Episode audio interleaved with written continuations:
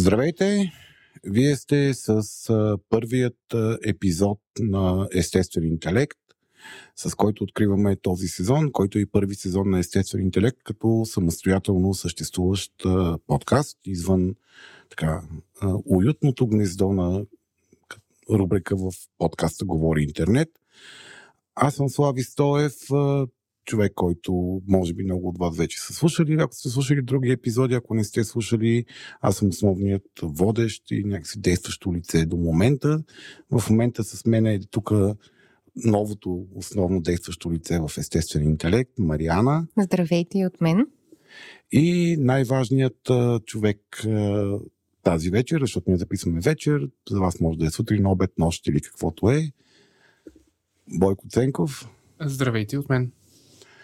А, това е един епизод, който е извънреден. Ние имахме съвсем друга жизнерадостна представа за това как ще започне а, сезона на естествен интелект. Бяхме подготвили съвсем друго съдържание, но реалността по някакъв начин ни потикна да се адаптираме, да го промениме. Затова днешният епизод е посветен на актуално към момента събитие, а именно, че ние като общество, като хора попаднахме в криза. Намираме се в, на, може би, 12-я ден от началото на войната в Украина на активните бойни действия. Да, 12-ти точно. Да, 12-я ден от активните бойни действия от войната в Украина време, в което всички ние следиме страшно много това, което се случва, време, в което току-що изпълзели сякаш от предходната криза с COVID, а, ние попаднахме в нова, още по-гореща криза, така да не губиме тренинг. И затова тази вечер а, решихме да проведем един разговор за това как ние хората, как нашия интелект реагира по време на криза. Поканили сме Бойко, Бойко Ценков, той е с нас. Бойко, ако можеш малко повече да кажеш за себе си. Ами, значи казвам се Бойко Ценков, клиничен психолог съм и съм а, терапевт в формиране в а, юнгианската психотерапия. А, какво друго мога да кажа за себе си? Имам опит от около 10 години в системата за закрила на детето и в социални институции и съответно друго, другата ми опитност, може така да се каже, е работата с хора, преживяли кризи, травми, хора, които са бежанци, търсещи закрила, хора, които по един или по друг начин са преживяли много неблагоприятни обстоятелства а, през своя живот. Mm-hmm. Да, и това е една от причините ти да си наш гост. Ти си нашия човек за тази вечер. Да, ти си нашия човек за, за кризите. Надявам се ти да станеш човекът, който ще даде добавена стойност на хората, които слушат а, този епизод, защото за нас винаги това е било така, основната, основната цел и идея на това, което правиме. Този епизод ще е малко нетипичен, както ни обявихме в пилотния, когато имаме гост, ние, идеята ни беше да правим така наречения пълен епизод, т.е. има първа част, където с нашите рубрики, където аз и Мариана така прави малко повече шоу, сякаш отколкото сериозно. Всеки си говори по неговото Всеки нещо. Си барбори по неговото, но тъй като тази вечер темата някакси е, е важна, актуална, ни се иска да останем много фокусирани в нея, затова ще прескочим тази, тази първа част. И все пак нещо, което няма да прескочим е нещо, да, с което искам да се похвалиме, да се надуеме, че естествен интелект току-що възникнал, така еманципирал се като отделен подкаст, вече си има първият приятел, помощник, спонсор, както беше модерно да се казва в началото на 90-те години. Това са Орешак БГ, които решиха да застанат и да ни подкрепят финансово, за да можем ние да продължим да съществуваме. И така, че много се, много се гордея, че имаме хора, които ни помагат още преди да ни има. Браво на нас. Да, и браво на тях. И на тях също. Да, Орешак БГ са а, българско, българско сдружение, хора, които а, представят пред а, широката публика, пред а, потенциалните клиенти, продуктите произведени от а, майстори дърводелци в а, а, Троя, Троянско-Тетевенския регион, този традиционен с дърводелството регион. И аз бях супер щастлив, че подобен тип бизнес застава зад нас, защото това е, е, е нещо, което аз безкрайно много уважавам в бизнеса, в потенциала на бизнеса, именно да подкрепя регионите, да подкрепя хората, които, които произвеждат нещо със собствения си труд, а още повече с ръцете си. Е, аз като един човек така, обречен на това да функционира ефективно в горната част на тялото си, именно в главата, винаги много съм уважавал хора, които могат да правят нещо с ръцете си. И затова някакси ми е много, хем малко парадоксално, хем съм безкрайно щастлив, че подобен тип бизнес, подобен тип организация застана зад нас. Дори измисляхме слоган на Орешак БГ да, да чукнем на дърво. А, Мариана, която е копирайтер. освен всичко друго. Освен всичко останало, веднага измисли и слоган. Така че да чукнем на дърво, Орешак БГ и да чукнем на дърво, те да не са последният ни рекламодател и последния партньор, който иска да работи с нас. Добре. А, да вървим напред към а, темата. Да, а, ние си имаме един такъв навик, винаги когато откриваме епизод, в началото малко да изчистим понятията. Така че, когато говорим за криза, какво ще имаме предвид? Как дефинираме криза за, за психиката, за индивида? Ами, аз се поробих и потърсих доста информация по отношение на това какво може да се разбира под криза, защото всъщност ние използваме тази дума по много и различни начини. Първо, но това, което като че ли на първ поглед за мен е изниква като най-важно, когато говорим за криза, е това, че е нещо неочаквано и нещо, което е извънредно, т.е. извън обичайния ред на нашето съществуване. Нещата са се случили по начин, по който ние не сме очаквали и има промени, които пораждат в нас тревожност, напрежение и стрес, стресът е това, което като че ли дефинира кризата. Тоест, кризата, кризата е промяна, която ние оценяваме непозитивно. Казвам по някакъв по-прост начин, която ни излага на форма на заплаха. Ами, интересно е, че всъщност в еври, еврита а, думата криза означава нещо щупено. И същевременно означава, а, също така може да означава и раждане. И ако цитираме президента Кенеди, също така в китайски язик думата криза се състои от два знака. Единият означава опасност, а другият възможност. Така че да, по някакъв начин кризата е нещо, което обикновено ни плаши, което ни изпълва с а, несигурност, но същевременно е и нещо, което може да доведе до много позитивна промяна. Mm-hmm. Добре, да, това е този а, много известен корпоративен а, слоган, че промя... кризата е а, потенциална възможност. Възможност за промяна. Да, да само че тук нали, те, всяка криза води до промяна, но има кризи, които сякаш е малко по-трудно да ги дефинираме като подобно нещо, като позитивни потенциали. Да, някои кризи водят до окончателна промяна, ако може така да се каже. Абсолютно така е. Смисъл, има кризи, които могат да ни а, изглеждат а, много а, много създаващи възможности, а, защото, например, едно стартиране на едно ново начинание винаги е промяна и в този смисъл винаги е кризисно. А, и има кризи, които създават усещането, че това, което се е случило, е променило напълно и безвъзвратно нашия живот. И такива кризи са, например, кризите, когато загубиме някой близък, нещо, което като че ли е много трудно може да му намерим позитивното. Да, а, това, което а, в най-вероятно те нещата много ще се припокриват, но някакси в момента всички сме фокусирани върху големите кризи. Нали, има ли разлика за това как тези големи кризи от типа на COVID-епидемията, на военните конфликти, се различават от начина по който ние реагираме на тях от личните житейски кризи?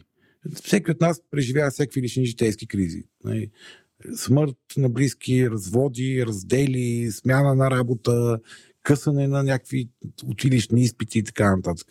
Големите кризи как се различават от малките като въздействие върху нас? Аз не съм сигурен, че можем да кажем, че има големи и малки кризи.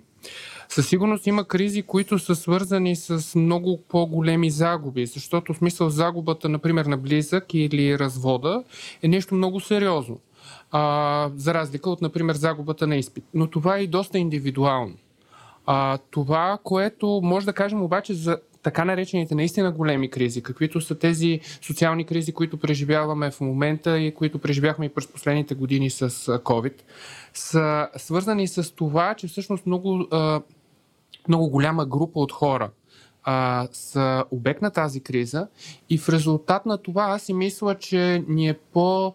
Усещането ни за кризисност, за катаклизъм е много по-силно. От друга страна, ако кажем нещо за COVID, при COVID, например, ситуацията беше свързана с една много базисно усещане за заплаха. Заплаха за, за здравето, за живота, за близките ни. И то невидима заплаха. И то невидима заплаха, заплаха, която много трудно можем да контролираме, защото в първите месеци ние нямахме никаква представа.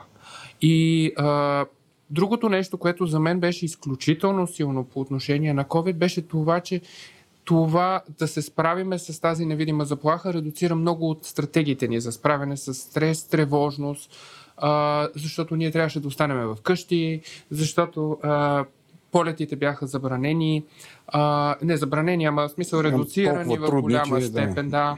А, също така, защото фитнес залите, например, бяха затворени. Всичките тези... Не можеш да отидеш в планината. Абсолютно. Аз... Не можеш да отидеш дори в за, мен, за мен това беше един от най-сериозните проблеми, че не можех да използвам една от основните си копинг стратегия, именно в свързване с природата. Беше забранено. И тогава с детето ходихме на 4 часови разходки до магазина. Да, и всъщност, ако говорим като цяло, в Западна Европа беше доста още по-редуцирано и хората имаха дори време, за което трябва да отидат до магазина и да се върнат. Всичко това със сигурност създава много голямо усещане за напрежение. И това, което може би е много важно и ключово, когато говорим за криза, за такава ситуация, е точно напрежението, стреса и как и колко е голям той. Защо, и колко е голям от една страна и доколко имаме а, ресурси, с които да се справим с него. Това, което ти mm-hmm. каза като копинг стратегии. Тоест стратегии за справяне. Например, стратегии за справяне като отидеш на планина, а стратегия за справяне може да бъде ходенето на фитнес. Това са неща, които ни помагат да възобновиме функционирането на ума си и да се и, и да редуцираме е, тревожността и стреса. Може ли да се направи, т.е. ти вече го направи този паралел всъщност между кризата, която преживяхме преди две години с а, така, установяването на пандемия по целия свят и всъщност кризата, която преживяваме в момента по време на войната в Украина? Ами... От гледна точка, да речеме, на тези въпросни механизми за справяне с а, стреса. Mm-hmm. Със сигурност можем да се опитаме да направим някакъв паралел. Не знам колко ще е, обхватен, но със сигурност има някои неща, които са по-различни. едното нещо е точно това, този достъп до ресурси, достъп до възможности да се справяме с безпомощността защото по времето на, особено в първия локдаун на, на COVID, всички ние имахме особено голямо ограничение по отношение на възможностите. Докато в момента много хора имат възможност да правят неща, с които да се чувстват полезни, с, с които да се чувстват а, справещи се. И това е нещо всъщност много прекрасно. Може даже да мислиме, че със сигурност това, което а, преживяхме като безпомощност в COVID, в момента има своето влияние, оттенък в това как се справяме и с тази криза, защото тази криза също изглежда като нещо, особено в източна Европа и, и въобще в Европа, което е много застрашаващо.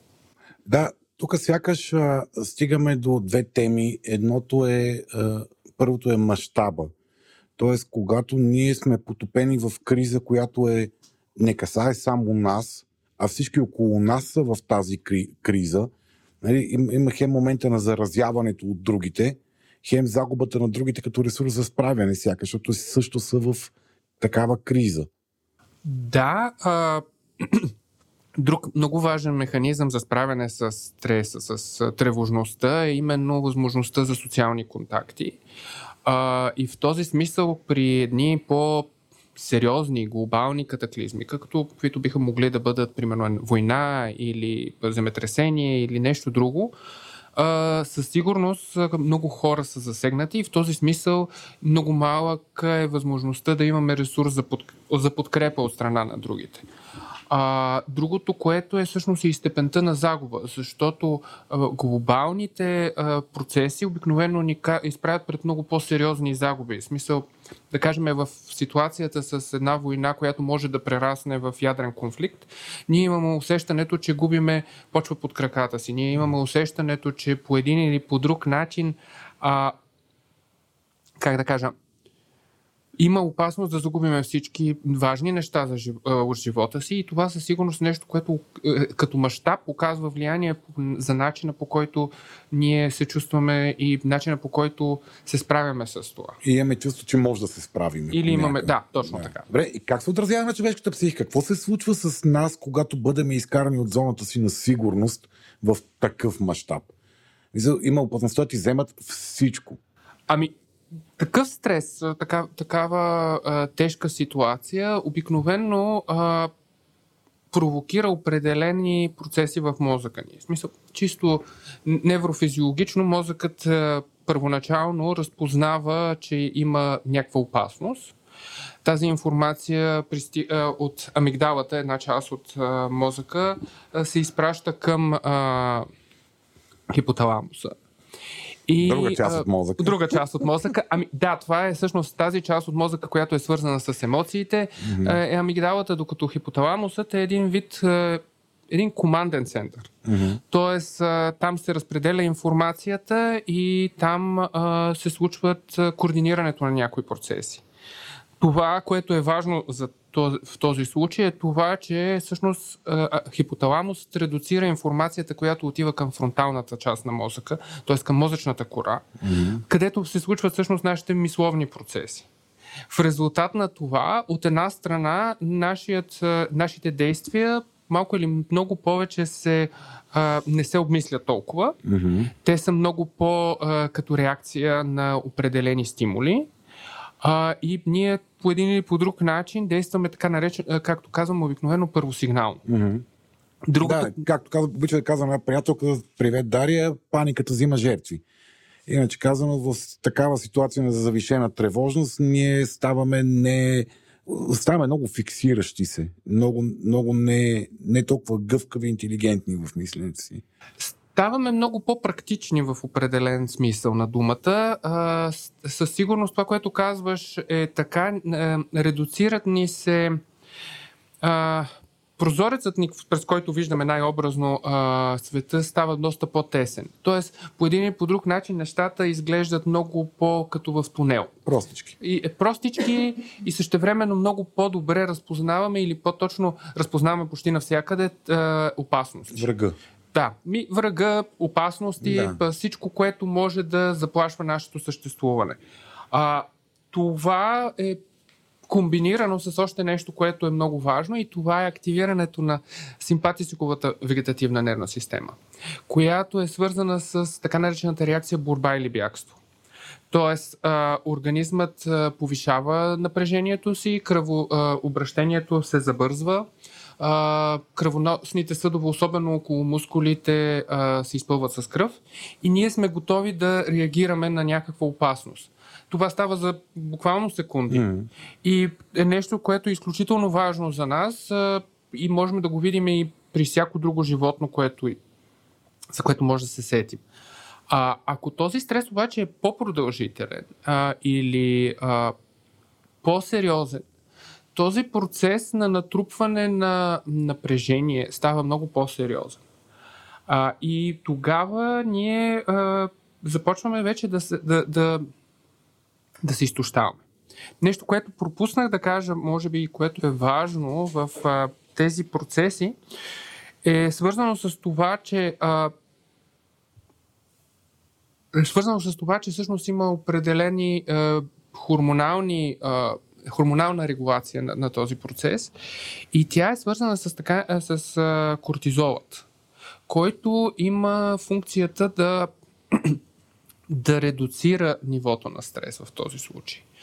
Това, което при много хора, когато са в първата фаза на, на някаква такава стресова реакция, ситуация, а, се случва е, че а, ние изпадаме в шок, а, нещата ни изглеждат много а, нереалистични но много често можем да се усетим и като замръзнали на място. Тоест, ако първите две реакции, които са най-известните това, са борба или бягство. Тоест, mm-hmm. или ще тичам, защото нещо ще ме нападне, или трябва да се боря с това нещо.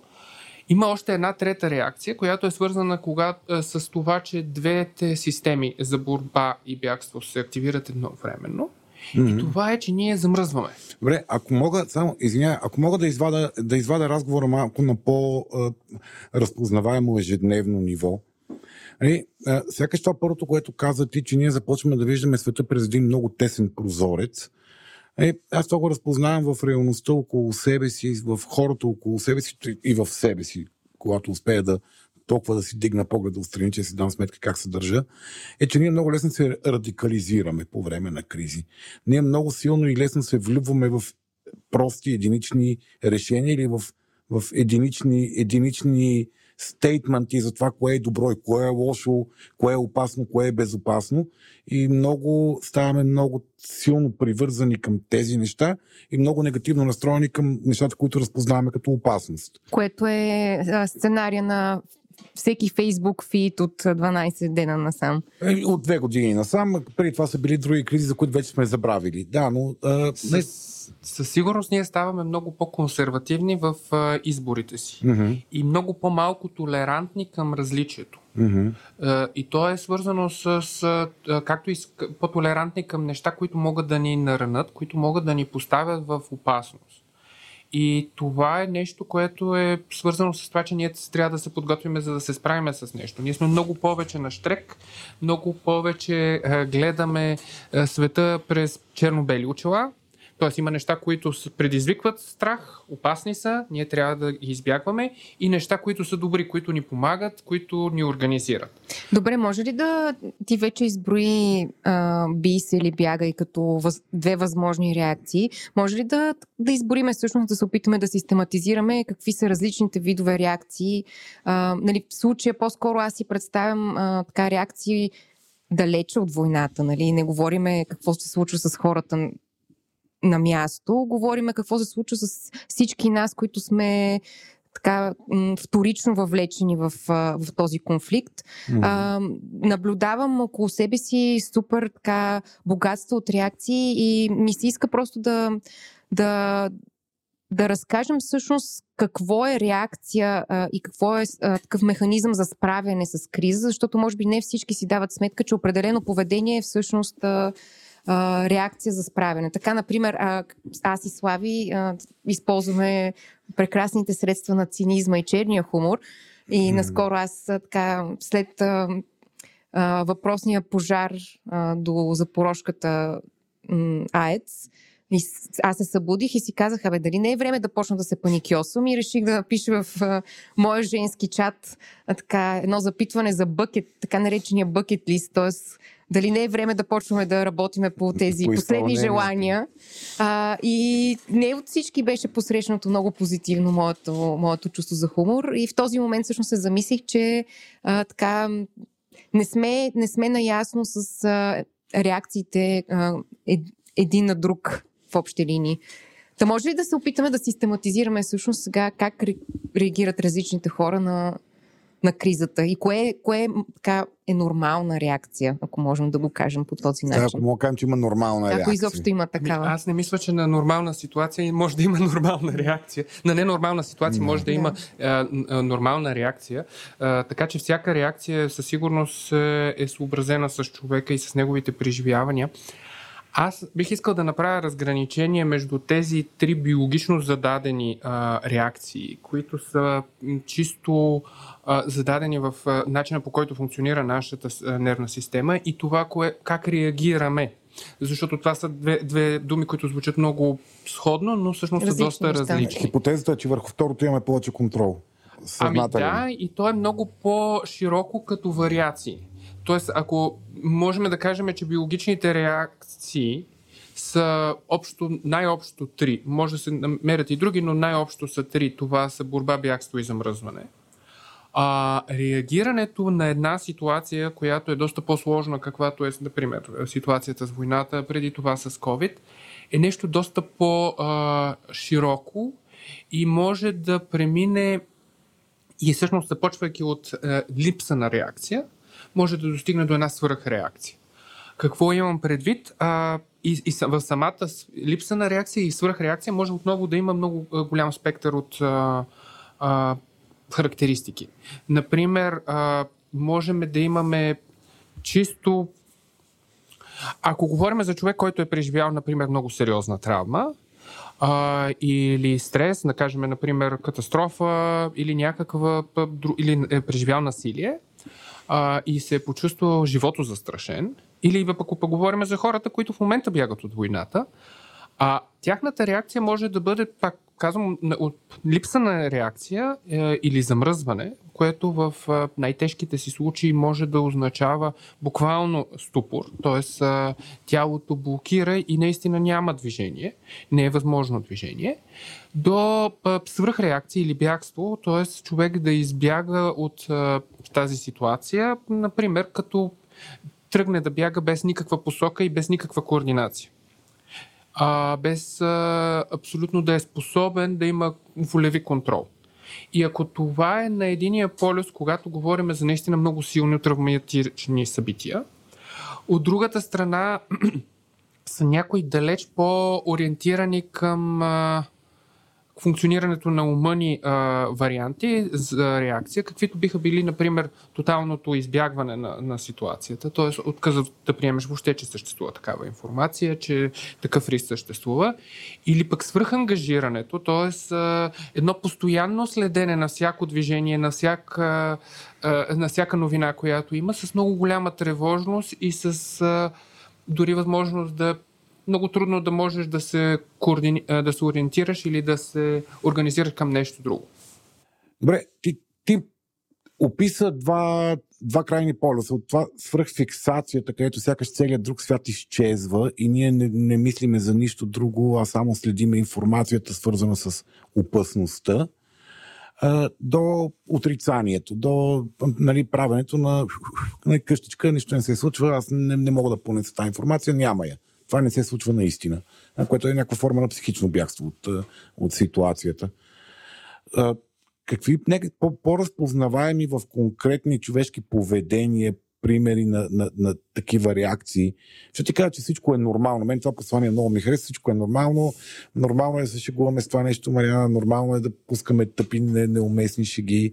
Въпросът е, примерно, нормално ли е да ходиш и да казваш на другите, ти сега защо така реагираш. Ти не... Тоест, все пак някъде там трябва да има някаква граница, нали? Защото в момента им, толкова е богато палитрата от реакции на хората а, и, и те, как всеки се справя с, с, въобще с случващото се. И, нали, примерно, да речем, има една тенденция, а, ако някой не е въвлечен а, по образно казано позитивен начин. Тоест, ако някой не, не се е ангажирал с благотворителност или да помогне, или да дари, или да организира, той или мигновено пише, е... Пише Фейсбук стат, Или да пише Фейсбук Фермани и той мигновено е заклеймен а, като не знам. Като лош човек. Като не човек. Mm-hmm. Нали, По-скоро тоест, като различен да. бих казал. Mm-hmm. Защото това, което, което се опитах да отбележа е, че Реално, когато сме под голямо напрежение, ние виждаме нещата в бяло и черно, това, което mm-hmm, каза. Да. Нали, смисъл, този, който пише е добър, този, който се е активно ангажирал е добър, този, който нищо не прави, вероятно трябва да е лош. Сега, далеч съм да кажа, че нещата при всички хора са по този е, еднопластов начин, но това, което много силно се редуцира, когато сме в криза, е способността ни а, да нюансираме. Mm-hmm. Тоест да възприемаме различието по някакви различни категории. Да кажем, този не пише, ама прави нещо друго, той може би по друг начин е ангажиран. И, то... и другото, което е, ние със сигурност ставаме далеч по а, не, неспособни да възприемаме хумор и метафори. Тоест, мисленето ни става далеч по-конкретно и думите и ситуациите ги възприемаме далеч по-болезнено и далеч по-изпълнени с емоционално значение за нас. Тоест, ставаме нещо като функция на в смисъл, имаме по една функция, която е да си защитаваме нашата позиция и гледна точка. Много пресилено. Много пресилен. Да, Не, много пресилено. По-скоро върху една изострена чувствителност ние ставаме много по-чувствителни към всякакви дразнения, които са, които са свързани по темата По-скоро на, на да. тази чувствителност. И, и, и много е тъжно нещо, е, което аз виждам, е, че ние ставаме много нечувствителни за другите неща, които са, са важни за нас. Някакси тази, този фокус, този, това стесняване на прозореца, по някакъв начин е, има лоша, така способността да обсеби живота ни и дори да се чувстваме леко виновни, че се вълнуваме от някакви други неща, че нещо друго ни доставя удоволствие, че продължаваме по някакъв начин да, се, да извършваме онежи наши ежедневни действия, които по принцип нали, те не правят нищо лошо на, на жертвите на кризата. Те не, те не допринасят за кризата, но сякаш нямаме право, защото видиш ли има една по-голяма криза някъде и ти какво ти, ти, ти си ставаш някакъв такъв леко безчувствен се едно, щом се вълнуваш от нещата, които са важни за тебе по принцип в живота ти. Имат, Да, да, това, това е много интересно, което казваш, но мен ми се ще да, го, да, да, да се опитаме да го разгледаме малко а, под различен ъгъл. Според мен, а, това, което се случва сега като криза, т.е. кризата с а, а, Украина е нещо, което поради няколко определени фактора много ни докосна. Първото нещо, което а, е много важно да кажем защо ни докосна това, е, че някакси доскоро, като че ли след а, проблемите в а, Сърбия, а, Европа и всички хора, които живеем в Европа, решихме, че имахме такова едно вярване, че всъщност Европа е място, където е по-вероятно да не се случи такова нещо. А, много по някакси ясно и по-лесно за нас е разбирането, че такова нещо може да се случи в Азия, да кажем. м, А, и тук, е нещо, тук има нещо, което е много важно да се каже, че всъщност а, ние винаги, за да можем да функционираме в нашия живот, си създаваме ни определени нагласи към живота. Имаме някакви очаквания. Имаме очакването сутрин а, или а, сутрин да станеме, да отидеме на работа, след това имаме очакването, че през уикенда може би ще отидеме някъде на почивка. А, и тези неща и тези планове, които правим, са свързани с нашата базисна нагласа, че светът е сигурно място и а, ние можем да организираме нещата си за напред във времето. Нещо повече, по някакъв начин, западната култура особено е чувствителна към това да си планира и организира времето по един максимално идеята А, за контрол. да, да, да, това дава определено контрол. А, и когато едно такова базисно вярване а, се усети атакувано, то създава много голямо безпокойство, създава много голямо усещане за безпомощност и създава, създава много тревога, създава много несигурност. А, и това е причината, поради която за нас това, не, това събитие стана много, много сериозно. А, войни. По никакъв начин не мога да кажа, че мен лично не ме засегна кризата. А, и аз по същия начин се почувствах, защото когато имаме такава огромна загуба на сигурност, а, ние имаме усещането за, за много сериозен стрес, за много сериозна тревожност. Аз тук ще бъда адвокат на дявола с едно популярно мнение. Не казвам, че е мое, но много хора го споделят. Защо Аджиба сега толкова много се вълнуваме за случващото се в Украина, а никой не се вълнува какво се случва в Близкия изток, какво се случи с Сирия и с а, стотиците хиляди бежанци от Сирия и, тън, и тъй нататък. Да, лоши хора ли сме, лоши хора ли сме, че сякаш а, тази, тази жестокост, която се случва в Украина в момента, тази тотална несправедливост спрямо хората в Украина, която се случва, но която се случва, даде пример, ние очакваме се случва в Азия, очакваме се случва в Близкия изток, защото там, така или иначе се случва постоянно. От, поне от моето детство, нали, аз съм израсъл с Ливанската война, 70-те годините, до сега не е имало спокойни периоди. А, лоши хора ли сме, че сега сякаш някакси много повече се ангажирахме тук? Ами на тя какво се е дължи това според Доста тебе? по-близко, смисъл чисто е, като разстояние, но също така и като култура. А, малко или много, както България, така и Румъния, така и Молдова и въобще всички страни от е, източния блок е, имат сходна история, имат е, и много по-лесно се идентифицират с а, mm-hmm. ситуацията в Украина. Тоест ние може по-лесно да си представим как това се случва тук. Точно така. И затова много повече се ангажираме Абсолютно. емоционално. Много по-лесно ние да си представим, че, е, че това може да се случи тук, че това може да се случи Аз мога много нас. лесно да си го представя как това се случва тук. Аз в първите а, видеа, които виждах а, по отношение на бомбардировките, а, на мен ми беше много трудно дори да, да съм да не, да не кажа бях объркан, защото изглеждаха като все едно в София или в... В Люлин, да, се едно бомбандираш абсолютно. Люлин или точно, дружба. точно така изглеждаш. Същите соцпанелки. А, панелките са същите. Същите хора, които изглеждат по- облечени по същия начин. А, но друго нещо има, което е също доста важно и това е, че всъщност такова базисно вярване а, как ще се случва животът ни може да, да, да има и по отношение на кризисни ситуации. Например, хората, които може би най-често се срещат с кризи в такъв много а, живото застрашаващ мащаб са пожарникарите. А, и те а, със сигурност а, преживяват много пъти живото застрашаващи ситуации.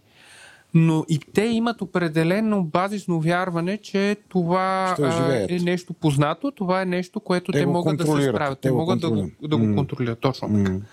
Но и при тях, например, при по-сериозен катаклизъм, това нещо би- биха го преживяли като нарушаване на този На нормата. общ ред. М. Тоест, а, общият, това общо вярване, че а, нещо е познато, може да бъде по различен начин прехвърлено. В смисъл, някакси а, ще дам Че един не е пример. задължително да е на, а, на ниво, гео, географско ниво. Да, ще дам един пример. Една приятелка, ходи, а, когато отиде а, в Израел, беше абсолютно шокирана от начина по който хората там реагират, когато има престрелка или когато има опасност за бомбен атентат. Доста лежерно. Ами да, за тях някакси Организирано. това е. е Не, по-скоро Добре, хайде да не е организирано, думата лежерно, че е много неподходящ. пример, който може да дадем е Япония, която има толкова много земетресения, че за тях това нещо не е, не е някакво голямо събитие. Те просто си организират живота по начин, да. който да се адаптират. И това е всъщност, ние сме се адаптирали и сме приели, че съществува война, че съществуват някакви страшни неща в света, но някакси ни е трудно да го... а, Същото беше и когато, ако си спомняте, 11 септември. 11 септември беше подобна трагедия, именно не само защото беше огромна като мащаби, но и защото в нашия ум представата за... Е, Това не може да стане в Америка. Недосегаемите щати. абсолютно. И все още има Къде хора, е които Чак Норис? отхвърлят. Къде е да. Чак Норис цялата работа? Да. Да. Защото тя всъщност, ако замислите, тя като мащаби не е кой знае какво от гледна точка на това, което се случва в момента, да речеме. Две сгради бяха взривени, естествено страх- страхотна трагедия, около 3000 и няколко човека мисля, че загинаха. Нали? Всеки един от тези хора е човек и това е трагедия, но не беше, мащаба беше да именно заради шока, че това може да стане в Америка. И то в Нью И то в Йорк. такъв мащаб. И то в такъв мащаб, и толкова преднамерено и арогантно пробиха иллюзията за Чак Норис. И, и, и за съжаление, в такива моменти ние се чувстваме всъщност много по-несигурни. Защото, както казваш в Америка, ние имаме някакви базисни представи къде може да е сигурно и къде не е. И противно на, на, на логиката, например, смятаме, че а, банята е сигурно място, а пък а, самолета е несигурно. Въпреки, че реално статистиката сочи, че в банята е много по-вероятно човек да пострада, отколкото в самолет. Е, да, ма в банята някакси имаш контрол, а в самолета нямаш. Да, но той е иллюзорен, защото Да, да. А, реално за Както повечето контрол, то, който идеята за контрол, който имаме, за иллюзорно. Аз сега ми хрумна нещо, а, някаква фантазия. Възможно ли е това, което, в смисъл, което се случва в момента е отвратително, това е кон- консенсус, който няма нужда да изобщо да бъде обсъждан, но ам, готовността на хората да помогнат а, на бежанците, възможно ли е така в една прекрасна розова фантазия, по някакъв начин да ги запознае с целият акт на, на помагане и някакси да се отпуснат за напред и с, и с други бежанци.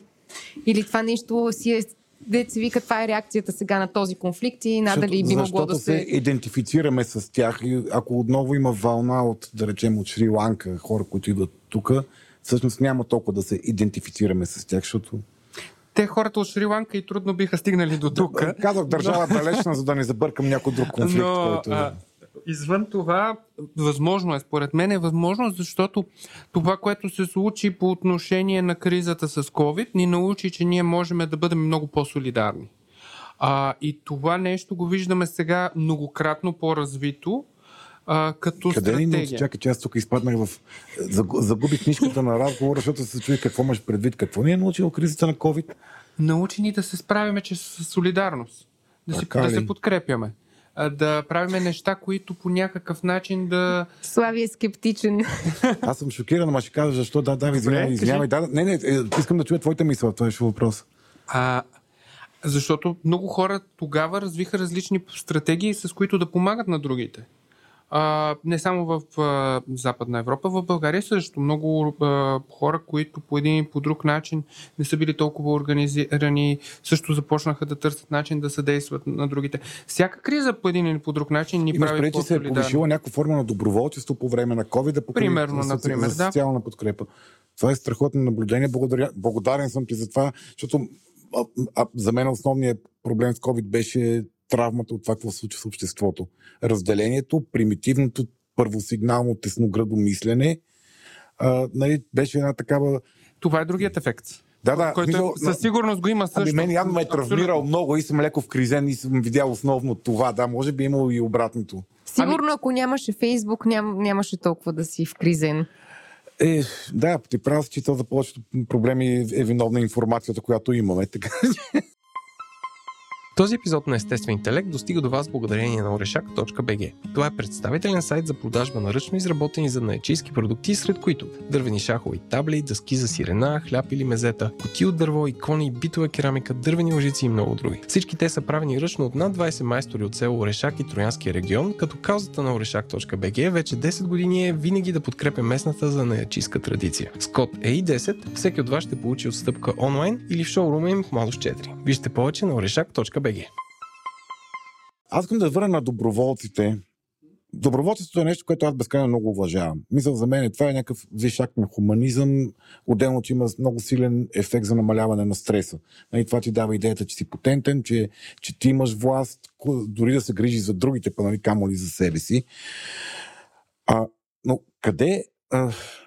аз преди, преди няколко години покрай а, на Яна Бурите на Вание и, Павката, които работят за една от големите НПО-та, за свързани с доброволчество, а, нали, за първи път паднах на термина а, доброволче, доброволчески бърнаут. И аз това, което виждам в момента, пак заради Фейсбук, Мариана, той е виновен за всичките ми тревоги, аз виждам много свестни, читави хора, които с бесни темпове върват към бърнаута. Нали, Те сякаш е, по това, което пишат, това е най-вероятно малко преекспонирано, защото все пак е предназначено за публична информация, публично ползване, но нали, сякаш те загърбват всичко друго в живота си и, и, и инвестират такова отвъд пределно време, енергия, концентрация в това да, да поемат този, този дори не знам колко реален удар, който идва от беженци към България и тази нужда от тези хора да бъдат подкрепени. Мисля, къде, има ли, им, е ли това риск човек толкова много да, да се фиксира върху помагането на другите, че всъщност да, а, да, за да, Да пресоли манжата. ми да, да, да пресъди манчето от, от лична гледна точка, т.е. да стане вреден за себе си, не здравословен за себе си. Защото нали, ти сега ще кажеш, това е нормално, разбрахме се, всичко е нормално, ама кое е здравословно? Защото в крайна сметка, нали, те са различни неща, нормалното и здравословното. Да, определено съм съгласен, че а, са различни неща, нормалното и здравословното. Ами, аз си мисля, че а, със сигурност първо доброволчеството наистина е добър начин да се справяме с ситуации, в които по един или по друг начин сме а, ангажирани с някакви много тежки ситуации. А, и това е нещо, което е, как да кажа, от една страна много добро а, за нас, тъй като ни дава възможност да се справим с стреса и тревожността. Ние сме част от нещо по-голямо, което ни дава устойчивост и е много важно това. А, от друга страна дава възможност, а, мисля, извършването на такъв тип добри актове извън всичко друго си е нещо много ценно и е много важна важна а, и значителна, е, добро нещо, което ние трябва да развиеме в себе си. Mm. Нещо, което със сигурност е е ценност. И е много ключово да го има. А, от другата страна има нещо, което във всички помагащи професии го има. И това е, че всъщност когато се доближаваме и работиме с а, неща, които са много емоционално ангажиращи, можем да прегориме това, което ти казваш. А, това обикновено става на база на две неща. Едното е много големите очаквания. Тоест, желанието ни наистина да, да компенсираме цялата тази ситуация. Да спасим и, света. Да спасим света, да, много често се използва този израз. А, и това да, да сме полезни в една ситуация, която ни изглежда много, много страшна, много плашеща. А, и а, другото нещо, което е също толкова силно, и тук може би трябва да направим две разграничения. А, и две неща, които може би са много важни да кажем. А, Другото нещо е това, че когато имаме много надежди, много а, очаквания и те не са реалистични, те не почиват на фактите, а, ние можем да прегориме в резултат на което да станем по-цинични, а, по-депресивни а, и но очаквания към самите нас ли имаш предвид или към това как към действията ни да ще променят. Да на другите, да изчезне злото. Е, очаквания как нашите действия ще дадат, какъв ефект ще дадат, така да кажем. А, и другото нещо, което е много важно да се каже, е, че хората, които работят с травма, хората, които работят с а, психично здраве, а, са, също не са, не, не са неуязвими. А, те а, са те могат да бъдат вторично травмирани от информацията, която получават, от, от това, е, от контакта с самия човек, който е травмиран, също можем да се травмираме и това може да ни направи доста тревожни, депресирани. И хората, които работят с беженци особено. Много е важно и всъщност всички хора, които са специалисти, психолози, психиатри, е важно да се грижат за себе си. Тоест, това е. Само, из, да. Извинявай, поне сега тук сме двама психолози и сме мнозинство, ама някакси подозирам, че повечето хора, които ни слушат, не сме психолози, така че да. Нали, защото ние малко или много сме обучавани, някой ни подкрепя, има някаква супервизия, нали, можем да се, хипотетично, можем да се грижиме за себе си. А, но аз ми се иска да говорим за тези, защото в момента страшно много хора са ангажирани да помагат. Страшно много хора, някои с времето си, с парите си много по-активно, други с емоциите си, с мислените си, с публикации, които правят, организират петиции и така нататък. Но те са, те са някакси емоционално, енергийно, енергийно инвестират в това нещо. А, те, те как да се погрижат за себе си? Те как да разпознаят сигналите, те, нали, че може би се отвъд фазата на здравословното за самите себе си. Тоест как да се върнат към, и към собствения си живот, така че да остане нещо след кризата и за тях? Ами при всички положения първо трябва да се грижиме за тялото си, т.е. базисните грижи като с нещата, които са здравословни. Например, въпроса за съня е много активен в този случай, храненето. Водата. Водата. Това е много сложен въпрос. Водата. водата. Хората много водата. препоръчват пиенето на много вода. Да. Но да, всъщност и това е много важно. А, има и някакви чисто други здравословни пак може да ги наречеме хигиенни навици. Те са свързани с, особено ако много се ни залива информацията от интернет, редуцирането и в една такава поносима степен, т.е. един път да погледнем какво mm. се е случило, да, да не гледаме неща, които са много заливащи. А, Или много стресиращи, много, много нараняващи емоцията. Аз съм си наложил пълен бан на тези зрелищните видеа с да, защото те могат да провокират вторична травма. Аз това исках да кажа, което си мисля, mm-hmm. че е важно да се каже, да. че в века на интернет и в Фейсбук, а всъщност ние също можем да бъде изложени травматично на съдържание и след това да има влияние в нашия живот. Тоест, не е задължително да сме на мястото на събитието вече, а събития, картини, информация могат да, да, да провокират в нас проблеми с съня, могат да провокират в нас кошмари, могат да доведат до депресивни симптоми, т.е. до понижено настроение, до дори нежелание за хранене или редуциране на храненето, промяна на теглото, могат да доведат и до а, загуба на обичайни интереси. Това, Загуба е, много, това, интереси, е, много, това да. е много тегъв симптом, който много хора не Мгм. му обръщат внимание. Неща, които сме обичали да правим, е, спира да ни, спира да ни е важно да ги И правим. нещо друго, което е важно, а, загуба на удоволствието от правенето. Защото това обикновено е свързано с усещането за загуба Мгм. на удоволствието. Тоест, той, те вече не ни носят а, а, удовлетворение. Другото нещо, което е важно и което помага със сигурност ходенето в планината, както казат и а, културни интереси, т.е. да съществува и друг свят. А, и още две неща само да кажа. А, едното е медитацията, Мгм. и другото е а, фокусирането върху нашият живот. Защото за да можем да помагаме на другите, е много важно да се фокусираме върху и нашите близки. Още повече, че справянето с стреса и тревожността е много а, пряко свързано с а, социалните контакти, с контактите в нашата общност. И а, те са тези, които могат да ни помогнат да редуцираме напрежението. И да не се чувстваме виновни, че Да, обръщаме аз- внимание на себе си, на семейството си, на работата си. Аз тук, понеже ти, ти си човек, който страшно много е работил сигурно с хора в криза, преживели кризи и с техни близки, които са били нали, на- съпътстващи този, този процес. Има го този феномен. Ти се чувстваш кофти човек за това, че си ангажиран с нещо лично, егоистично, че се грижи за себе си, когато някой от среща до такава степен има нужда от помощ и от подкрепа. Тоест много хора си казват, окей, нали сега толкова много е, храна мога да организирам още за тези хора, толкова нали, още повече телефонни разговори мога да проведа, за да намеря квартира за нали, майка с две деца в момента е някъде на гарата и няма къде да живее. Или Нали? дори просто ще прочета какво се случва, ще изгледам Да, тези видеа и Но тук говорим за тези, които са, нали, така да кажа. Поле, лесно разпознаваемо като полезни поведения, нали? не това ровене в информацията. А, и такъв човек си казва, добре, аз, нали, аз няма да се грижа за себе си, не мога това да не го мисля, аре, нищо няма да ми стане, нали, аз съм, някак се чувстват виновни, ако, ако, ако им хрумне, че са изморени, че трябва да се погрижат за себе си, че и те са хора. Какво би казал на такива хора? Какво би му казал на човека, за да не се чувства виновен и да, се, да преодолееш тази спънка, да всъщност да се погрижи за себе си?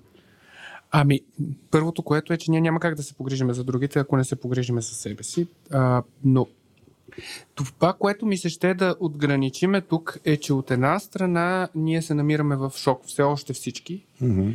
А, все още имаме усещането, вече по-намалява, но все пак, че се е случило нещо изключително изваредно, което от една страна активира нервната ни система и ние чисто биологично имаме нужда да действаме. Mm-hmm. Това е също част от тази реакция на... да вентилираме напрежението да вентилираме в нещо. напрежението да. през тялото, през движението. Mm-hmm. Mm-hmm. А, дру, е, и то е напрежение, което така или иначе е в тялото ни. Mm-hmm. Другото нещо, което имаме като усещане и което може да имаме като усещане е и а, това, че все още е като в сън. Тоест, а, това е един специфичен тип феномени, в които ние наистина имаме чувството, че живота ни все едно влиза в филм, сън или нещо друго. И това е начин нашият ум да се предпази а, първоначално от първата вълна На на, на, на, на, на, на, случващата се промяна, на случващата се криза. И това със сигурност много организира нашата психика в а, един модус на, на оцеляване, в който ние сме склонни да вършиме много. Mm-hmm. А, или, както казах, може да сме и възклонни да сме абсолютно апатични. Пълно и отрицание на да е пълно отрицание или пълно замръзване. Mm-hmm. Това е едното. А, другото нещо е, че а, аз не мисля, че че не мога да разбера хората. Аз наистина мога да си представя, че когато човек знае, че някъде там има една майка с две деца, а, и аз съм го правил, а, а, му е много трудно да каже не. А, много трудно му е да, да, да постави границата. Много важно е наистина да има а, ясни граници и ние да имаме една точка, в, от която нататък да, да знаем, че всъщност можем да навредиме на себе си и че трябва да намериме друг баланс, Mm-hmm. но с но изключително, изключително трудно е да кажеш на човек, който, който примерно е сам или се намира някъде в по път, а, не мога в момента.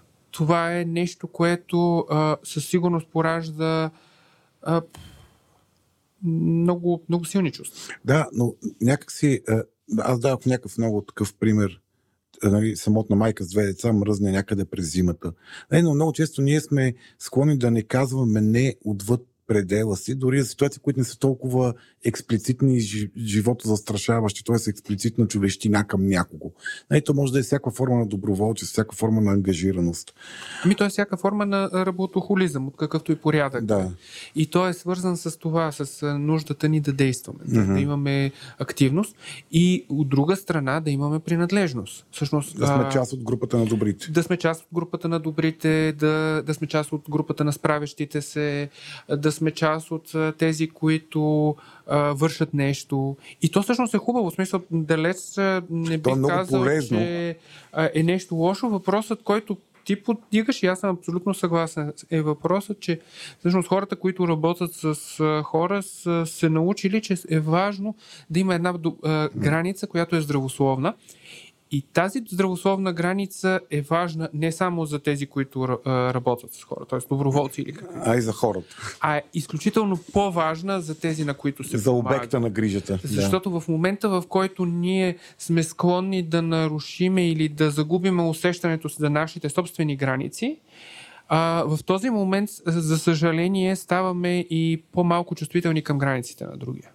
Мгм. Защото ние. И, и тук е, може би, въпроса за това, че. Аз много. За това, че. Как да кажа. Много трудно можем да разпознаеме кога а, в такива моменти а, можем да, да станем по-взискателни и по-настъпателни към другите. Аре, аз съм дошъл ти помагам, знаеш ли на мен какво ми коства. Слушай, тук сега преди какво ти иска, какво ти казвам. По един много груп начин, Да, да, нещо но, подобно. да, нали, можем смисъл- да станем много незачитащи други, Може. защото ние сме в ролята на свърхраздаващи се и, и сме щупили всякакви вътрешни граници, склонни да чупим. Е, това много хубаво каза. Тоест, а, да, точно е това исках да, да, да, е такова силно послание. Тоест, когато ние, а, ние злоупотребиме с себе си, раздавайки се за другите, е много, много вероятно скоро да почнем да злоупотребяваме и с тях. Освен, че губиме Защото ресурса. губиме усещането за граница. Да. Тя е границата ни с другия в по-генерален план. И ние имаме нуждата да я усещаме тази граница, за да можем истински да, да сме свързани с другият и да толерираме неговата различност. а не да използваме даването като някакъв автотерапевтичен механизъм или нещо, което обслужва нашите си потребности. Да, може при някои хора и по този начин да, да действа. М. Добре. Други здравословни реакции. Ти казваш, че в такива случаи даването ни помага да вентилираме напрежението, помага ни да се чувстваме силни, потентни, можещи. Погрижихме се за тялото, погрижихме се за а, нещата, които са ни важни. А, кое друго би препоръчал в... нещо много важно, което каза, да, да не забравяме собствения си живот и да, да знаем, че имаме право да живееме собствения си живот. И собствените си близки. И собствените си близки, да. И собствените си близки. собствените си близки, защото всъщност социалните контакти и преживяването за принадлежност към нещо по-голямо е един от важните фактори, за да бъдем устойчиви на криза и на, на, на, на стрес. М. Да, някакси ти казваш, че още сме в шок. Ние все още сме в, в силно шокова фаза.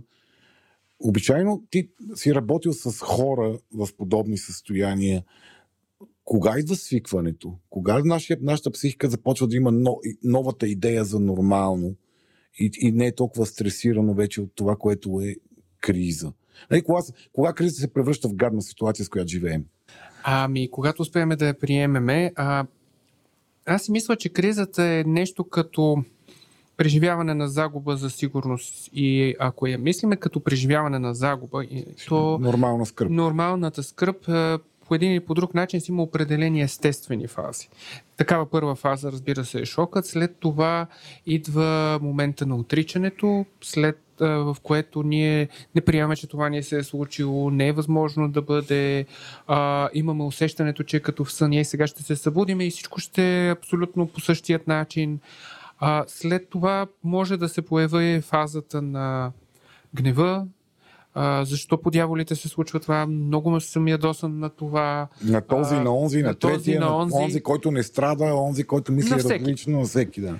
И след това може да се появи депресията, загубата на интереси, загубата на енергия, усещането. И всъщност тук може би е важно да уточниме няколко елемента, свързани с това. Всяка от тези реакции на нормална скръп, както ти каза, всъщност са много полезни и важни и те ни помагат да се адаптираме към новата ситуация. Mm-hmm. Тоест, всяка от... Затова казах, че тези реакции са нормални, и за това, защото всъщност А те сега са... казва, че са и здравословни. Те са и здравословни, да, абсолютно. Okay. А, здравословно е, когато се намираме в една ситуация на сериозна загуба, да се чувстваме гневни, да се чувстваме тъжни, да се чувстваме а, че не искаме това да се случи. Mm. Това, това е нещо абсолютно естествено и то е нещо, което не е така ясно отграничено като фази, а е по-скоро като а, заливащи ни емоции. Типове заливащи- състояния, в които влизаме и излизаме. Точно А, а когато казваш загуба, а, буквално загуба ли имаме предвид? Тоест, докъде стига концепцията за загуба? Тоест, Ами- аз, а, ние, седейки си тук в София, преживяваме ли загуба по време на... Преживяли сме загубата на усещането, че а, в този период на живота ни може, а, няма да се срещнем с война. Мгм. Защото На една базова сигурност. това, е- това е едно базово вярване, което е не само а, наше, то е било и на нашите родители, а може би и на нашите, е, до поколението на нашите баби и дядовци, които всъщност са се срещнали с война в, в, а, Европа. Тоест, а, едно... Тоест, може да се каже, че всички хора по света, които в момента седат а, в напрегната психоза от е- евентуален ядрен конфликт, са в горе-долу в едно и също състояние на, на напрегнатост, на, на на, шок. на въпросната загуба на сигурност. Ами, може да се каже със сигурност, че а, хората, които се са чули, че може да се случи ядрен конфликт, а, чувстват загуба на, на сигурност. Защото има и някой, който може да, да, да, да взриви света, да, да унищожи тотално. И тази вероятност е тук. И тази вероятност е много по-вероятна. Тоест, безумно звучи, но Да. а, много по-близка до а, реалността. Не е вече във филм, не е е където да има Джеймс Бонд или... Да, не е история от 68 година, кубинската Да. криза, където сме чели как хората са копаели бункери. Въпреки, че и след това е имало период, в който е имало а, криза, в която е имало вероятност за, за ядрен конфликт, но да, а, не е нещо, което е в а, миналото или не е нещо, което, как да кажа, не може да се случи. Има едно такова базисно доверие, че то няма да се случи. Да, и не е в, между Пакистан и Индия. И това има много, е, много е жалко, може би, за човешката природа, но да. Да, Не- доста е гадничко. Да, но някакси идеята, че, Определено. че Пакистан и Индия могат да си направят някакви ядрени Ужасно. демонстрации едни на други. А, ама е нормално. Слави, ти си ужасен човек. Джъджваш ме в момента. Шегувам се, не си.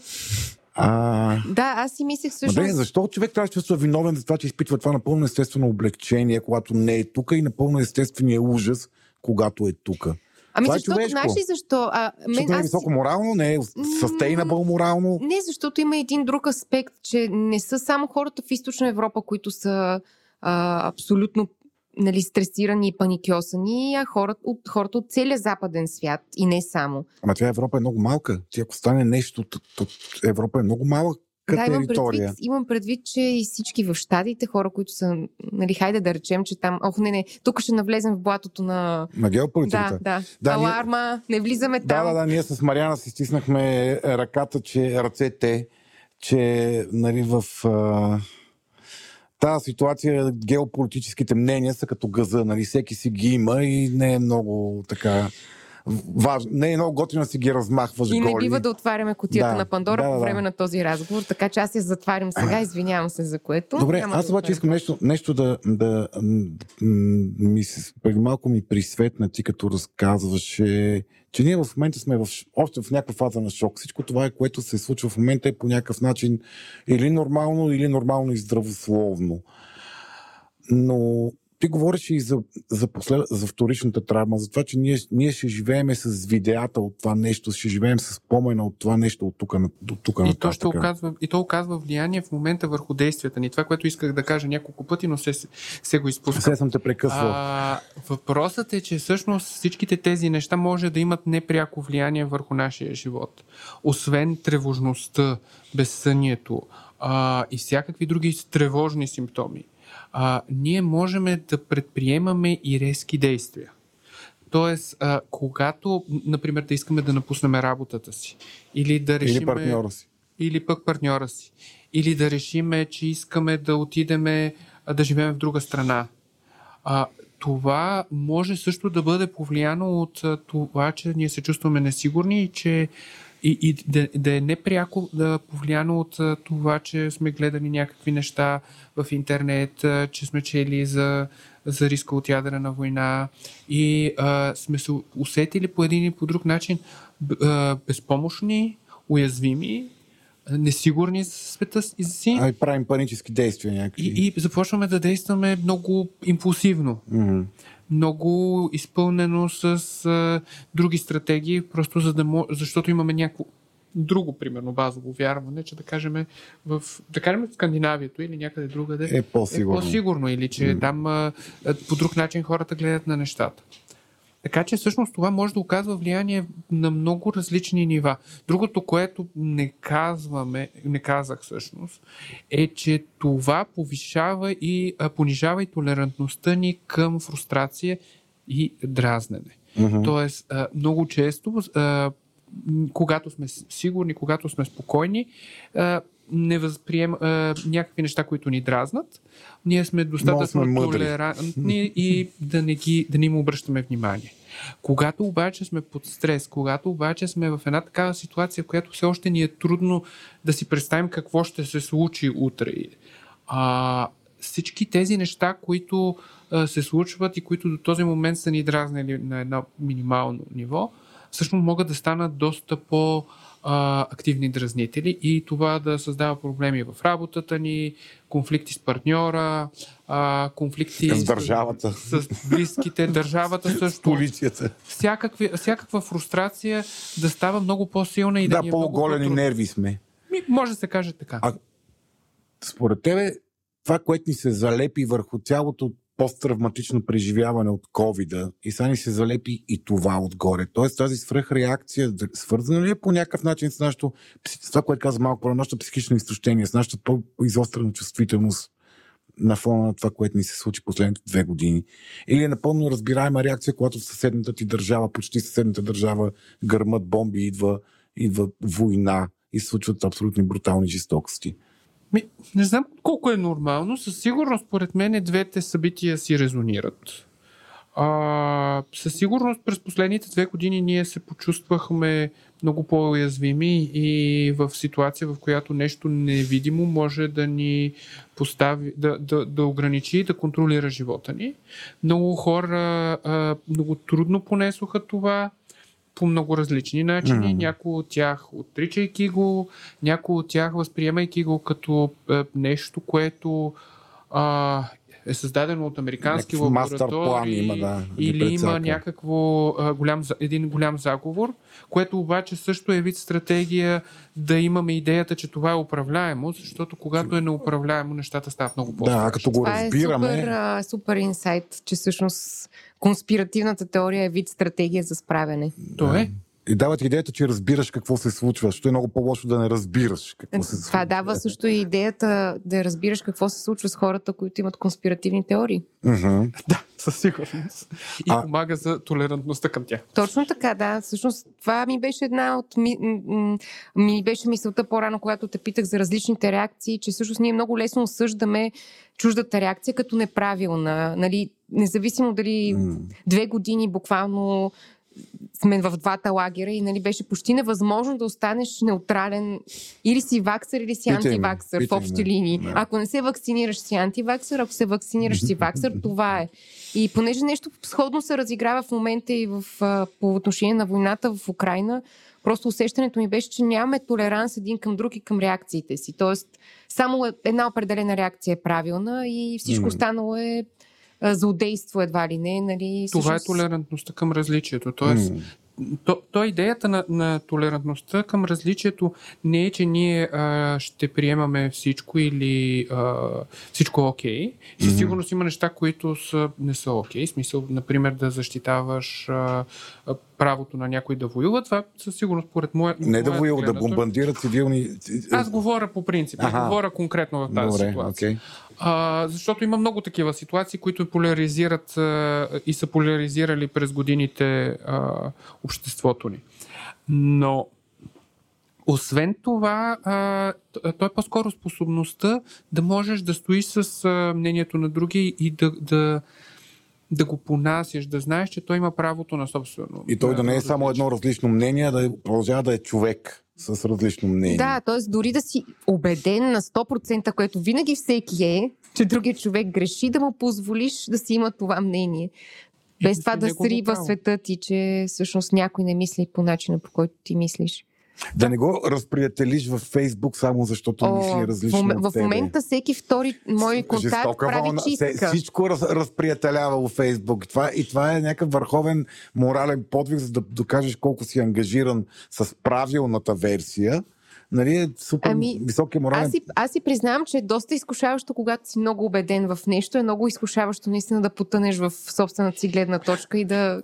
Да, живота, живота с различния не те прави съгласен с него, не, не одобряваш неговата гледна точка. И а, нали, тук много, аз много често, това, което виждам в момента, е, че хората много сливат понятията, поради това, което ти каза малко по-рано, бой като феномен.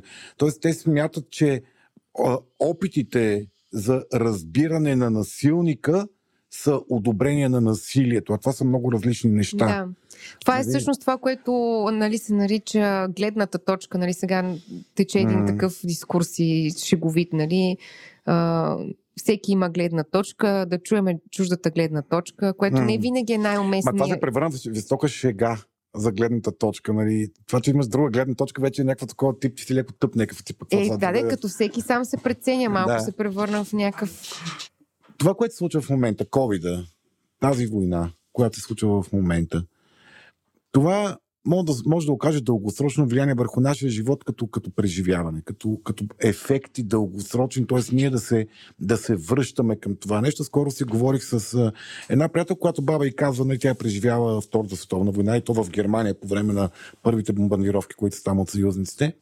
И те казва, а, не, няма проблем, а, по войната ми, какво там, нали, паяха бомби, ние се къде в мазето, не, не, не беше кой знае какво, но тази жена половин век по-късно, нали, когато тя почива, апартаментът е пълен с пакети брашно и кибрид. Тя през целия си живот е поддържала навсякъде, е криела пакети брашно и кибрид. Нали, тя няма ясния осъзнат спомен как и се отразила тази ситуация, но има ясни, нали, има, има поведенчески последици, то явно някакво ниво тази тревога е, е седяла.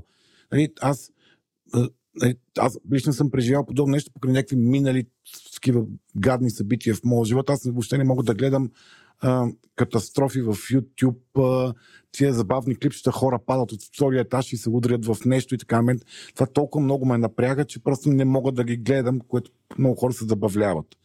Нали? Кой се забавлява на Безброй, хора, падащи безброй, от... безброй много хора се забавляват, гледайки снъвчета и такива травмиращи А, Владо се. спомена, че гледа такива Да. неща. Да. Е, И, и, аз в момента до такава степен ме, ме боли и страдам от това, което става в, в Украина.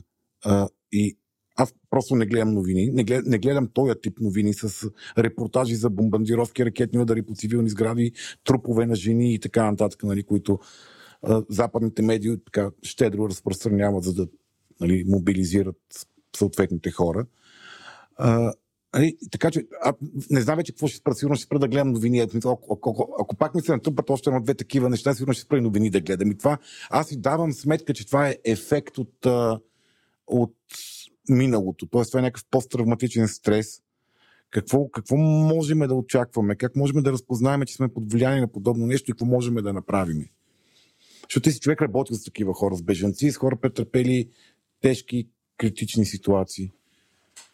Ами, това, което се случва, ако се върнем пак на тази теория около мозъка и как той Мгм. функционира, е, че а, всъщност а, голяма част от нещата, когато не преминават през а, мозъчната кора, а, остават на ниво преживяване и остават на ниво запаметяване на някакви такива сензорни преживявания. Например, Тоест няма осмисляне. Ами, те не са напълно осмислени и което е по-сериозният проблем е, че а, те понякога, тъй като в такива събития а, ние запомняме определени епизоди или определени а, усещания на сетивата си, а другата част от събитията нашия ум а, ги конструира от свои страхове, фантазии и всъщност по един или друг начин се създава едно преживяване, което не е точно, точно такова, каквото се е случило в реалността.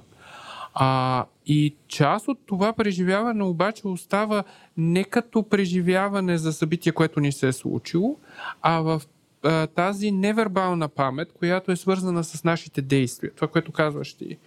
А, и когато това нещо е много силно, когато говорим за събития, които са наистина живото застрашаващи, каквото е, например, бомбардировките, Мгм. например, ако човек се намира в Германия, вероятно са били нещо доста страшно. Мгм. А, или пък наблюдава а, някой, който е в такава ситуация.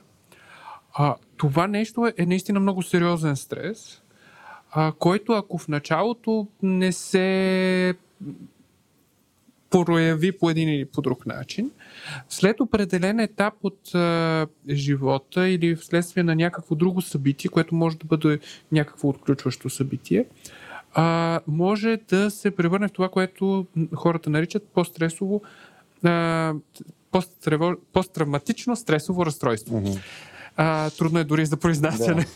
А, това е състояние, на, в което човек определени стимули а, могат да го накарат да се почувства, че се намира на същото място. И защо казвам това? А, това могат да бъдат кошмари, това могат да бъдат и моменти, в които човек, а, помирисвайки или чувайки някакъв звук, а, хората, които са преживявали бомбардировки, са много чувствителни, например, на звука на самолети.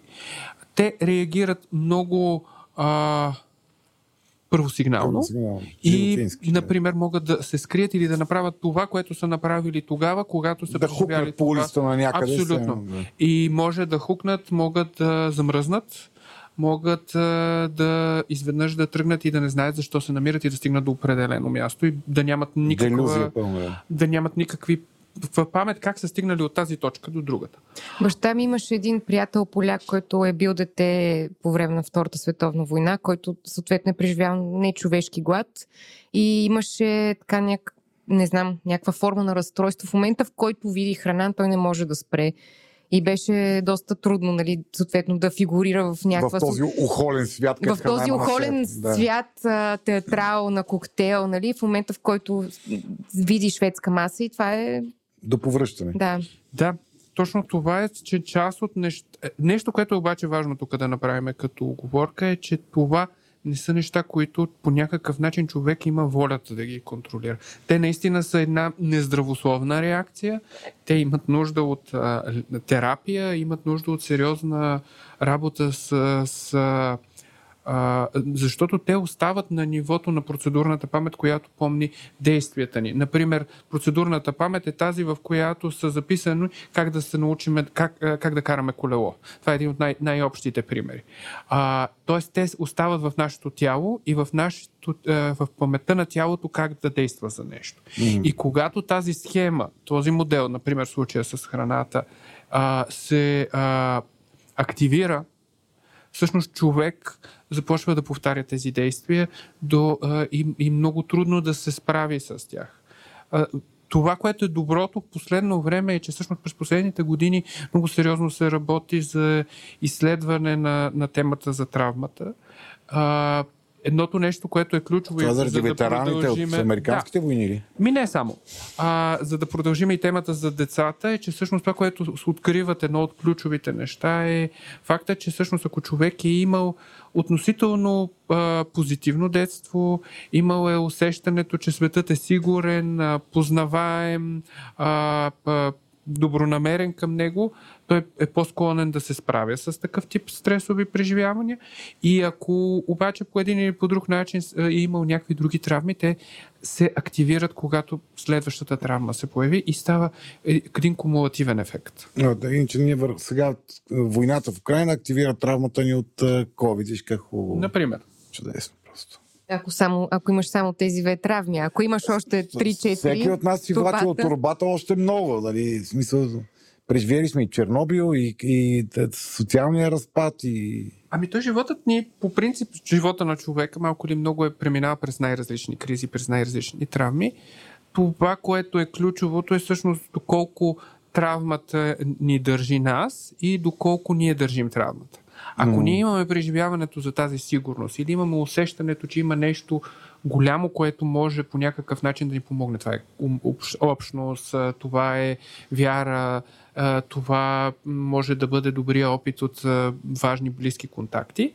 На нас ни е по-лесно ние да държим травмата и тя може да се използва и дори да бъде ресурс за, за справяне и за развитие. Защото всъщност ние непрекъснато се сблъскваме с травми, благодарение на тях се развиваме, благодарение на тях ставаме по-креативни, на, по, ставаме по, а, по, по-способни да, и се чувстваме справящи се. Но ако в някакъв момент, поради различно естество, а, травмата започне да ни държи нас и ние се организираме около тази травма, нещата стават доста по-трудни за, за, за справяне. Сега, трябва да направим една много важна оговорка. А, има травми, които в който и да е човек няма, ще има последици. И има травми, които са обичайни. Обичайна травма, колкото и неприятна, е примерно болестта или загубата на близък човек. А, войната, а, измъчването, а, много тежък катаклизъм, а, или попадането в затвор или в контрацепционен лагер – това са травми, които в е, по-голямата част от хората вероятно ще развият е, сериозни симптоми. Посттравматични, т.е. след приключване на... След приключване на травмата, обикновено за, за посттравматичното стресово разстройство говориме поне е, 3 месеца след е, преминаването на травмата. Кога, като много важен е, предиктор е, е наличието на е, усещане за, за дисоциация. Тоест, примерно, много специфичен тип и много позната дисоциация е усещането за липса на емоции. Тоест, човек може да говори така много спокойно за едни неща, които могат да бъдат много зловещи за, за другият, mm-hmm. а той ги разказва като нещо супер обичайно и е, естествено. Другото, другите видове дисоциативни преживявания могат да бъдат тези усещания на загуба на памет. Например. Може би добре да кажем дисо, дисоциацията какво представлява. Ами аз точно това се опитах да, да кажа. В смисъл, това са различни преживявания, в които има разделяне това значи и дисоциация. Тоест ти се, а, как да кажа... А, не присъстваш там. Да, разграничаваш се от собствените си чувства. Раз, примерно, разграничаваш се от собствените си чувства или има една част от паметта ти, която липсва, пълно, просто има ни там неща, които не знаеш как са се случили, или имаш усещането, че част от, как да кажем, част от реалността не е реална а, например, както казах, може да имаме усещането, че си във филм, може да имаш усещането, че виждаш себе си отстрани. И това се случва заради факта, че е много прекалено, прекалено тежко, за да го това е начин, прегърнеш. стратегия на психиката да, да се, се справи да. И да, да, да може да, да, да го понесе. Добре. Направо не ми се мисли как колко милиона човека ще го имат това нещо ами, съвсем скоро. Ние, както говорихме в един от предните а, епизоди на Естествен интелект, то в момента, още преди да се появи войната в Украина, а, страшно много специалисти, в, специално в англосаксонския свят много го мислят, е, че всъщност а, огромна част от обществото е с посттравматичен стрес. Някакво огромно количество хора имат, а, имат а, по-леки или по-тежки симптоми на... На, на тревожност, на, на депресия. На последваща тревожност след отминали, отминали непосредствени заплахи покрай, покрай COVID-а. Нали, така че сега пак това вече съвсем ще ни, така ще, ще, ни, ще ни оправи. Но тази тази скапана ситуация, в която в момента живеем, този ад, в който живеят хората в Украина, слава Богу, съжалявам, че го казвам, не касае нашите деца тук и сега. Нали, онова човек, което може да касае тях, онова, което може да ги травмира тях, е начинът по който ние пресъздаваме тази ситуация пред тях. И степента, в която я пресъздаваме. Тъй, има две мнения, които наблюдавам откакто започна войната. Едното е трябва да спасим децата от тази тема и да не ги въвличаме по никакъв начин, доколкото е възможно. Тоест да им създадеме тази къщичка от това, което се случва. И другата тема е не, не трябва, трябва да въвлечеме децата в това, което се случва, да се говори истината. Така сред родители и сателити на родителските групи хора. Са това дето основни мнения. От, от моя личен опит, дъщеря ми е много малко още, тя е на 3 години, но м- така в началото на конфликта и аз и а, мъжа ми се случи няколко пъти да избухнем в сълзи. Аз повече, той по-малко, но аз буквално няколко дни поред всеки досек с новините ме караше да избухвам в сълзи и съответно тя, разбира се, идва при нас и почва да пита какво става, защо плачеш, супер иронично, ми казва всичко е наред, защото ние и казваме обикновено всичко е наред, когато тя плаче. Нали, в случая, разбира се, става дума за много малко дете, но от един момент нататък колко можем да изолираме децата от това, което се случва и въобще как да подхождаме в разговора с тях. Има една трета група родители, които дълбоко вярват, че децата са идиоти и не чуват и не разбират, когато около тях се говори нещо. И това е масово срещано поверие в България, че децата са или глухи, или идиоти. И когато не им говориш на тях, а говориш около тях, те не разбират нищо. Мисля, че аз тук не бих се съгласил, но добре. А, аз а, си мисля а, първо, че всъщност е огромно м- предизвикателство в момента да си родител и това през годините става все по-силно а, с появата на интернет и с идеята за това, че всъщност родителят е някой, който много базисно формира живота на, на детето си и това е нещо много различно от опита, който примерно са имали нашите баби и дядовци, които далеч по-малко са се тревожили кое е травмиращо и кое не е. А... Даже не са се тревожили грама, ако питаш мен.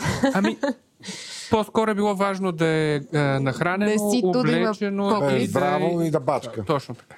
И да слуша. Сега, това със сигурност създава голямо предизвикателство да си родител и да, да се да се грижи за детето си и винаги всеки родител иска да е, да е максимално а, предпазваш детето си. А, аз си мисля, че е много важно да кажем две неща. Едното нещо е, че ако по някакъв начин тази тема ни засяга нас, ако детето вижда по някакъв начин, че а, родителите му са тревожни, а, гледат нервно а, а, видеа от а, интернет или плачат, а, е много важно всъщност за детето да се говори, защото ако се говори, някакси придобива някаква яснота всичко това. Ако обаче а, се мълчи, децата, които в а, по-ранните си фази обикновено се чувстват винаги с, а, много свързани с родителите си и поради това и усещащи, а, че а, поради това усещащи, че а, всичко се върти около тях по един и по друг начин, а, за тях това би могло да бъде травматично. И сега, тук е важно да кажа какво имам предвид. А, детето, а, по начина по който функционира до към десетата си година, а, много трудно може да си представи гледната точка на другия, защото това е нещо много абстрактно. А, това е един специфичен детски егоцентризъм, за който говори а, един от бащите на развитието на идеята за когнитивното развитие на децата Пиаже. И тя е много конкретна. До 6-та година едно дете не може да си представи как изглежда един предмет от другата страна, ако не го види. А, и това е поради тази причина, съответно, когато види а, нещо, което се случва с а, родителите му, детето се чувства виновно и отговорно. А, другото нещо, което обаче е, другото нещо, което е важно, е всъщност, че а, децата са много чувствителни, че се случват някакви неща. Ти каза, че назоваването на чувствата помага на децата да ги разберат, да, да, да ги осъзнаят и да ги преживеят. Да, всъщност ти така по, по един или по друг начин ми подсказваш точно така. Е, а, когато детето по един или по друг начин види, че родителят е в дистрес, а, напрегнат е, разстроен а, назоваването на това състояние и обяснението му, че то проистича от нещо, което той е научил, е много важно, защото иначе, както казах, децата поради своята специфична а, егоцентричност, егоцентричност а, по един или по друг начин а, преживяват иначе, че те са отговорни mm-hmm. за това. А каква е степента, в която да навлизаме в, в детайли, в фактология, в... А, а, мама е много притеснена, че а, утре му паднат бомби върху къщата ни. Мисля, нали, до каква степен обясняваме какво ни е в главата и какво ни плаши. Обясняваме го до толкова, доколкото знаем, че за първо зависи от сега. Много различно кажем, е дете, да говорим е. за на 10 и на 3. 10, 3 и 17. Да. В смисъл, това са абсолютно различни. 17 са деца в номина... Все още се водят по закон. Да, да. А, а, ако говорим за много малко дете, а, мама се тревожи, че нещо се случва някъде другаде и е, е нещо, което е окей okay да се каже. Ако говорим за... Сега, тук зависи по-скоро наистина е много трудно да се прецени до къде.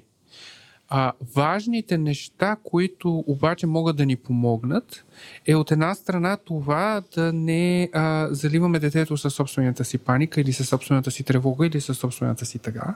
Mm-hmm.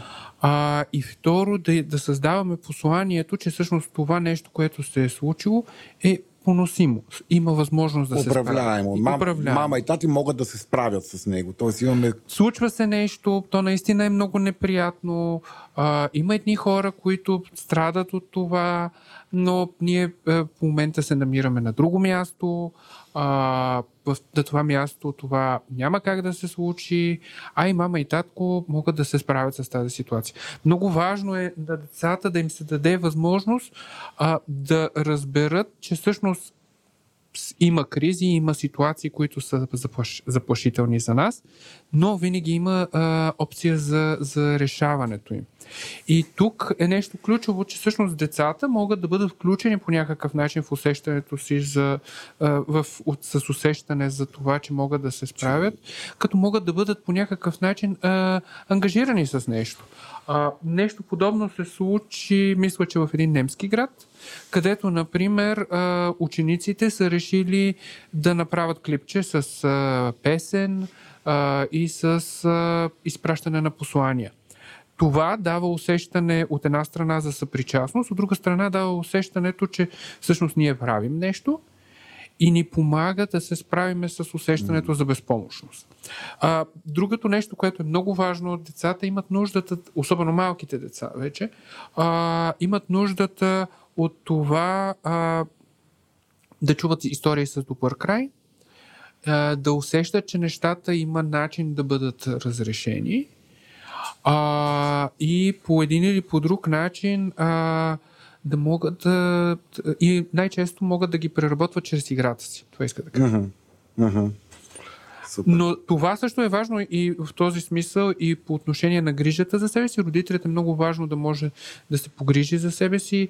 Да каже, примерно, мама в момента е много разстроена, а, има нужда малко време, а, след малко ще ти каже. Uh-huh. Идеята за това, че нещата а, могат да бъдат оставени за по-нататък, също намалява това усещане за кризисност и сега трябва да се Абсолютно. направи нещо. Да. А тези разговори могат да бъдат много а, многократни. Децата като цяло, всички неща, които са, а, в, а, се случват около тях, могат първоначално да не обърнат внимание, да чуят нещо, след това да дойдат отново да питат и след това отново.